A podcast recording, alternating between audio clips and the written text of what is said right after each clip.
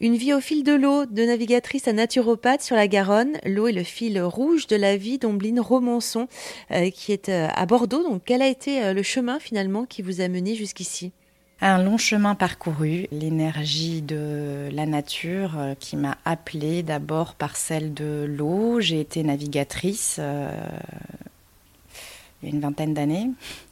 Et donc, bah, la voie des mers et des océans m'ont permis de devenir, à l'époque, réalisatrice de documentaires. J'ai démarré dans la presse nautique et puis après, je suis sortie un peu des sentiers battus en allant plutôt sur les fleuves en Afrique et surtout l'Amazone. Donc, j'ai beaucoup navigué sur l'Amazone.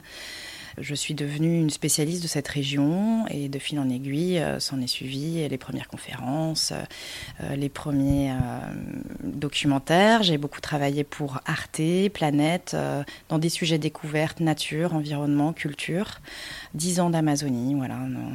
On suffit en fait à me faire découvrir un autre mode de vie, de pensée, de, de soins de pousser justement euh, le corps à, travailler par lui-même avec euh, tous les remèdes naturels qu'on peut y trouver euh, aussi.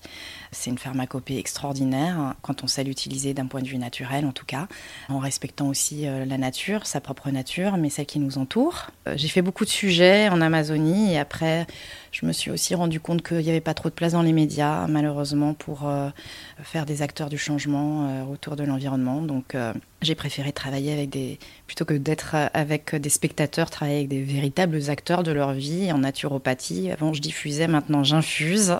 Donc, on sème des graines et c'est un peu le travail du petit colibri qui, euh, bah, aussi, euh, infime soit-il, euh, finit par euh, justement euh, créer des vrais grands changements. Donc on dit que c'est les petites rivières qui font les grands fleuves.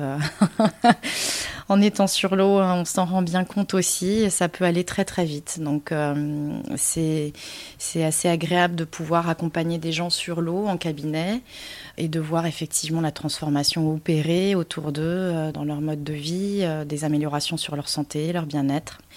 Donc la naturopathie est arrivée euh, de manière euh, très naturelle. Euh, j'ai eu un, élément déclencheur qui a été des problématiques d'infertilité. Sur le papier, je ne devrais pas être maman, mais voilà, j'ai deux petites filles de 7 et, 5 ans aujourd'hui, donc avec des grosses problématiques de ce côté-là qui m'ont vraiment poussée à, à ce que ça devienne un métier parce qu'aujourd'hui, je peux dire effectivement qu'elles sont la preuve vivante de la médecine douce. Et par la voie de la naturopathie, euh, effectivement, euh, bah, j'ai encouragé euh, les forces vitales qui vont bien et la vie, elle arrive quand on arrive à faire tout ça et à mettre tout en place à ce niveau-là. Donc la naturopathie, c'est aussi ça. C'est amener à son maximum de potentialité et de vitalité pour pouvoir justement sortir de ces, ces problématiques, quelles qu'elles soient, mais surtout par soi-même, en étant plus autonome. J'en ai fait aussi une spécialité. Euh, je travaille beaucoup en naturopathie, donc euh, embryonnaire, sur euh, les troubles de la fertilité. J'accompagne beaucoup de couples en cabinet qui ont ces problématiques-là. Alors souvent, ils viennent me voir après des parcours très longs de PMA. l'idéal serait de commencer par ça, de travailler sur son jardin écologique d'abord, même sans avoir à rencontrer une problématique en fait. Euh, finalement, bah, la petite graine qu'on sème, euh, c'est bien de la, travailler euh, avant conception, quel que soit le projet, n'importe quel projet bébé, problématique de fertilité ou pas. Ombline Romançon, naturopathe, réflexologue énergéticienne. Plus d'infos sur rzn.fr.